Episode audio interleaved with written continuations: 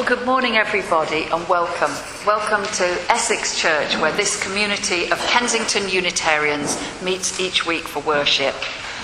This morning's service has been created as a celebration, a celebration of nature's gifts, a little version of a harvest festival of old. It's good to put time aside from our everyday lives to tend to things other than our material world. We humans who could worry forever, forever and a day, about our health and our houses, our jobs and our bank accounts, most of us, I think, need encouragement from time to time to consider other matters, to go deeper, to slow down for a while, to step off perhaps the treadmill of our ever circling thoughts if I was to sum up the message of today's service, it might be despite everything, this is a beautiful world. Despite everything, life is a remarkable gift. And these opening words come from the Navajo Indians. Beauty is before us and beauty behind us. Above us and below us hover the beautiful. We are surrounded by it. We are immersed in it. In youth, we are aware of it, and in old age, we shall walk quietly the beautiful trail. In beauty, it is begun, and in beauty, it is ended.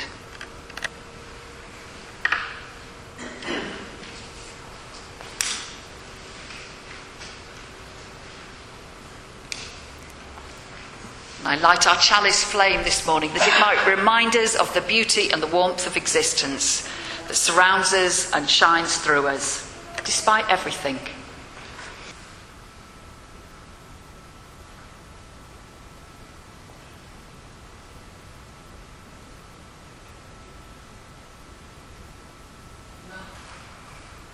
We have two stories today. Um, the, uh, and this one's called The Stolen Smell.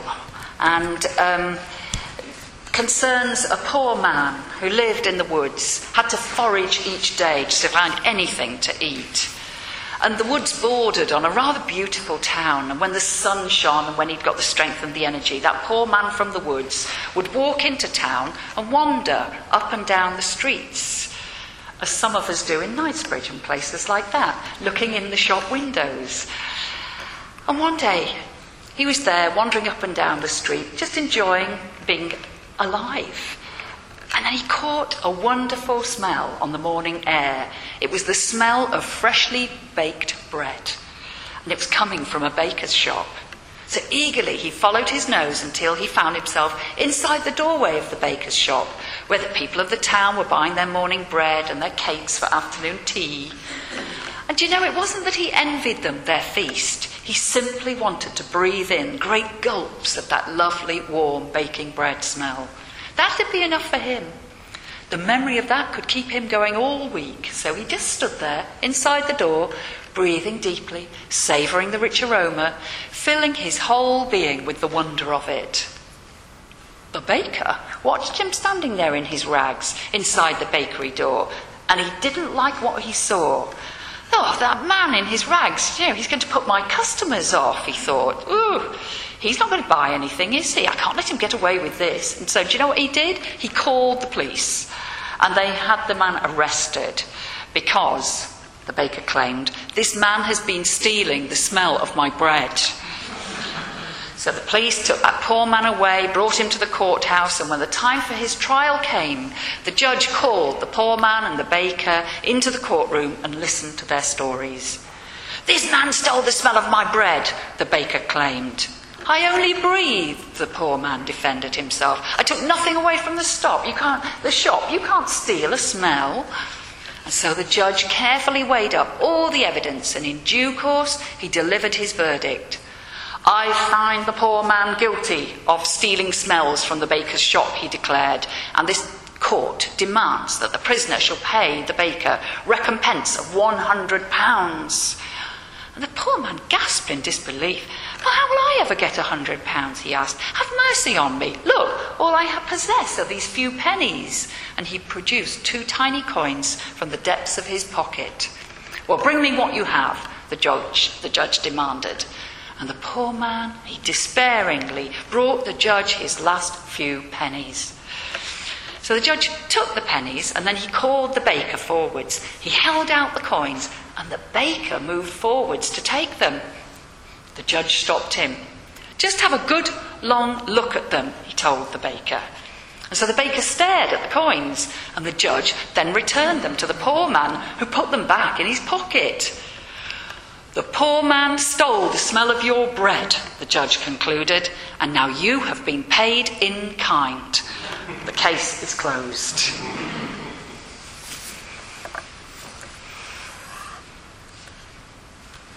Let's take that now into a time of prayer and reflection shared together. Let's take time now to quieten ourselves, to, to go within to breathe, perhaps slowly and thoughtfully,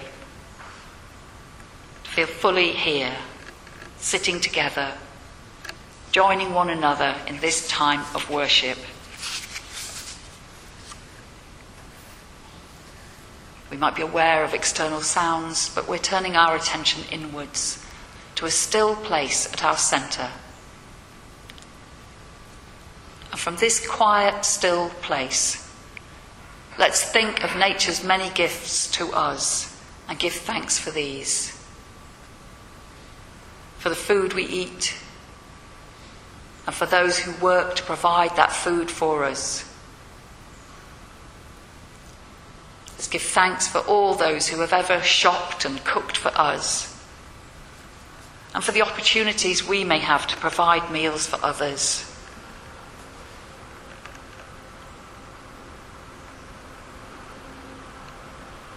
Focus our gratitude on the huge variety of foodstuffs available to us. Shops and market stalls filled to overflowing. Gratitude too for the richness of nature's bounty that leaves us overwhelmed at times by the choices before us. We may be painfully aware of those who do not have such choice those who do not have enough to eat, those whose lives are harmed by our society's economic demands. May we be ever more aware of the effect our lives have on the lives of others and be inspired to work tirelessly to make this world a fairer and more comfortable place for all to live in. And at this harvest time, Let's think with gratitude of nature's great beauty, the shapes and colours of fruits and vegetables, the magnificence of trees and the beauty of flowers. Let's think too of the mysteries of our universe and for the deep learning that can come when we reflect on our place in that universe. Let us lift up our hearts in thanks this day. For we human beings are indeed truly blessed. Amen.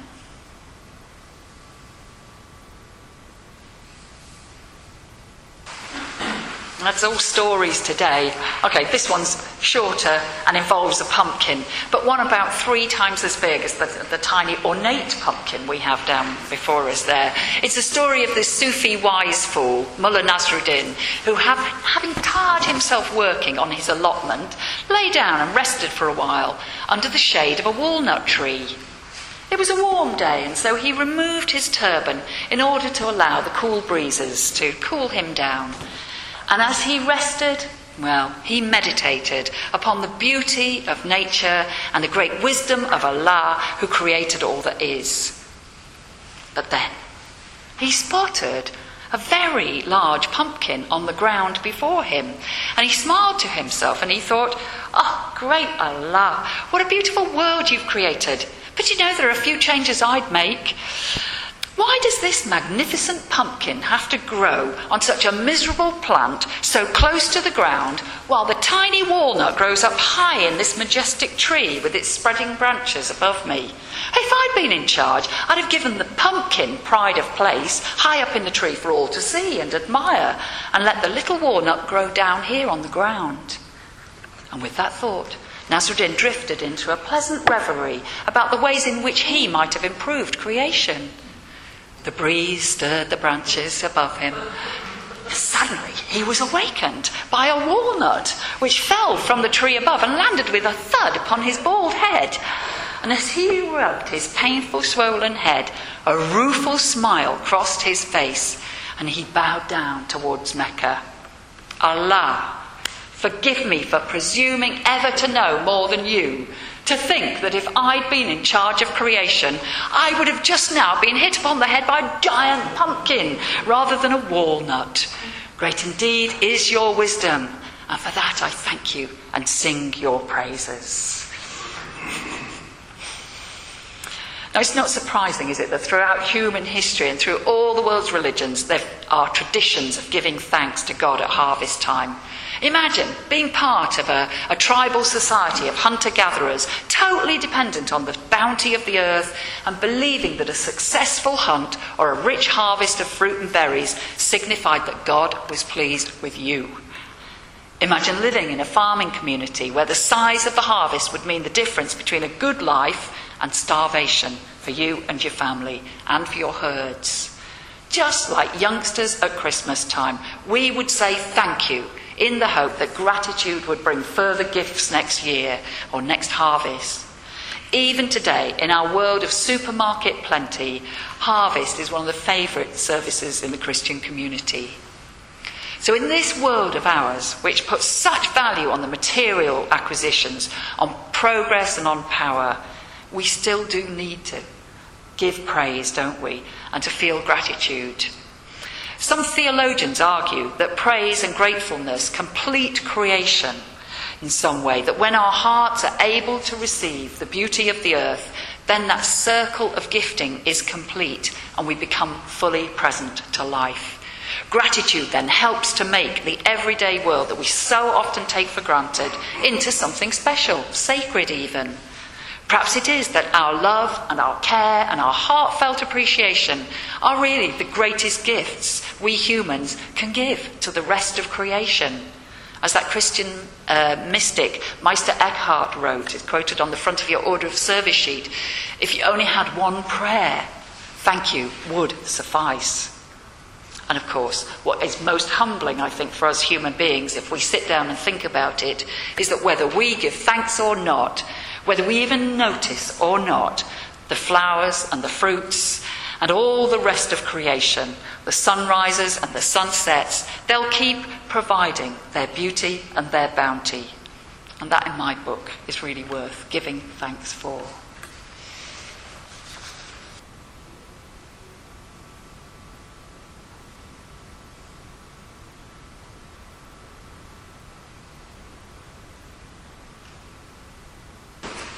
This brief address is, is, has got a subtitle of A Marrow's Place in the Modern World.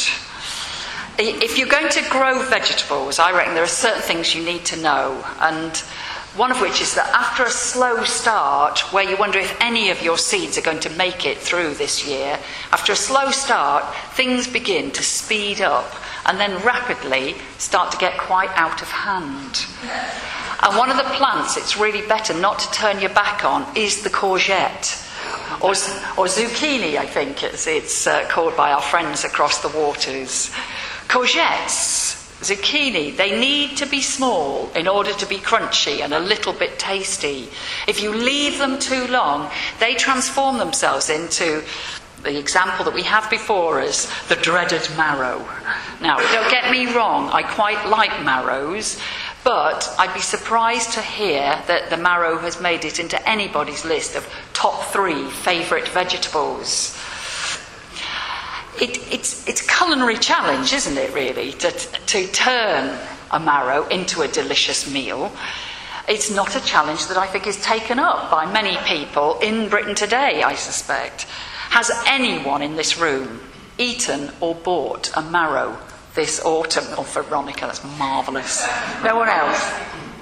You grew one last year, yes.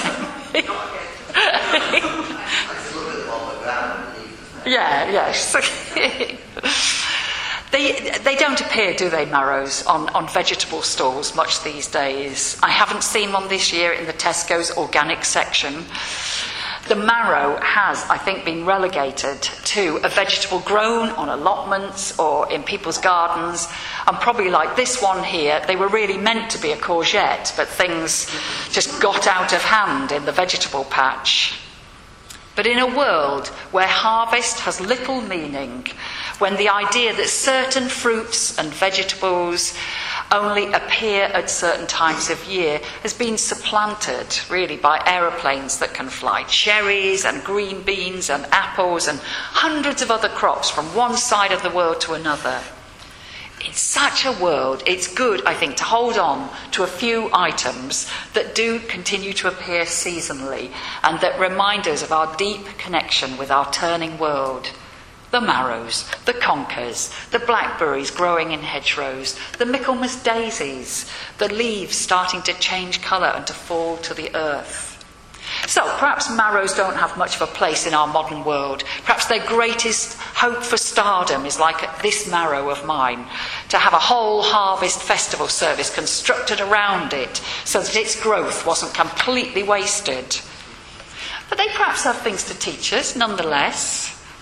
Maybe that the purpose of existence is to grow and develop and to use all the space around you and all the nutrients available to you and to really go for it in this life, to expand and not necessarily to stay small and neat and tidy like a courgette. That it's okay not to fit in or be packaged, that the world appreciates us whatever shape we are. That we must value ourselves and assign our own worth in this world and that only we can say what our lives are about, what our purpose is, what we value and hold dear. So this marrow may not seemingly have much of a place in the modern world, but maybe that's how it wanted to be. The rogue vegetable, appreciated only by a few. The courgette that wanted to go large, as they say. And may we be the people who feel free enough to grow spiritually in that way, emotionally, growing to our fullest extent. Would it be a dull world if we all stayed neat and tidy like courgettes? Now, I bought our giant vegetables, which there are several down there. Uh, the marrow, the unusually shaped butternut squash, on a recent visit to Down House, where Charles Darwin and his family lived for many years. The house is now cared for by um, English Heritage, and they really are doing a marvellous job of ensuring that it retains of both a sense of a well to do Victorian family home and as the place where Darwin, for decades, quietly carried out his experiments that led to his theory of evolution. Darwin was fascinated by small creatures, by earthworms and beetles. And on the lawn at Down House, you can see to this day the small patch of lawn where he and his son measured the work of earthworms over years, discovering for the first time how vital worms are in bringing fresh nutrients into the soil. In the greenhouse, which has been uh, um, renovated, you can see his work on flesh eating plants, like the Venus flytrap and the miniature sundews that you can find on British moorlands. It explains how these species had perfectly adapted themselves to capture the nutrients found in flies into their nitrogen lacking diets. Darwin is well known for his fascination, his particular fascination with beetles. In his lifetime, he collected a vast number of specimens. He reckoned that there must be at least 250,000 species of beetles alone here on planet Earth with us. More modern studies have increased that estimate to around 400,000 species of beetles. And how many can we name, I wonder? Three. I've got three. Jane, are your three my three? What have you got? I've got a stag beetle, yes, in my list. What else? Scarab. Oh, that makes four then, actually. Any more? For any more? Alexander the beetle, Britain. dung beetles. Oh, yes.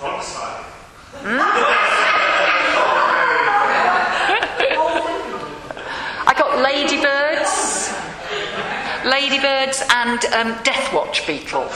Death watch beetle. So we've probably got about half a dozen of the 400,000 that, that we know of. The quote on the bottom of today's order of uh, service sheet, it's often wrongly attributed to Darwin.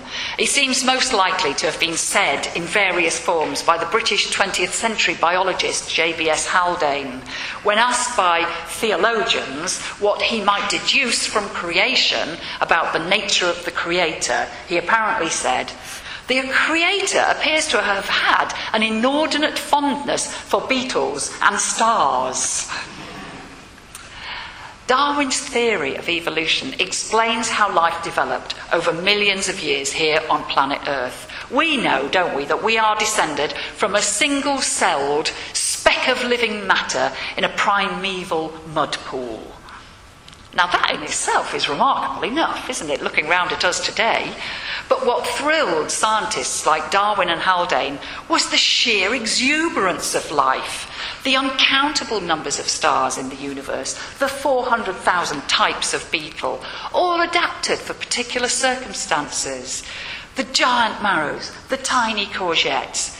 And it's for this exuberance of life that we gather and give thanks in a harvest festival such as this, because there really is a great deal to give thanks for. Amen.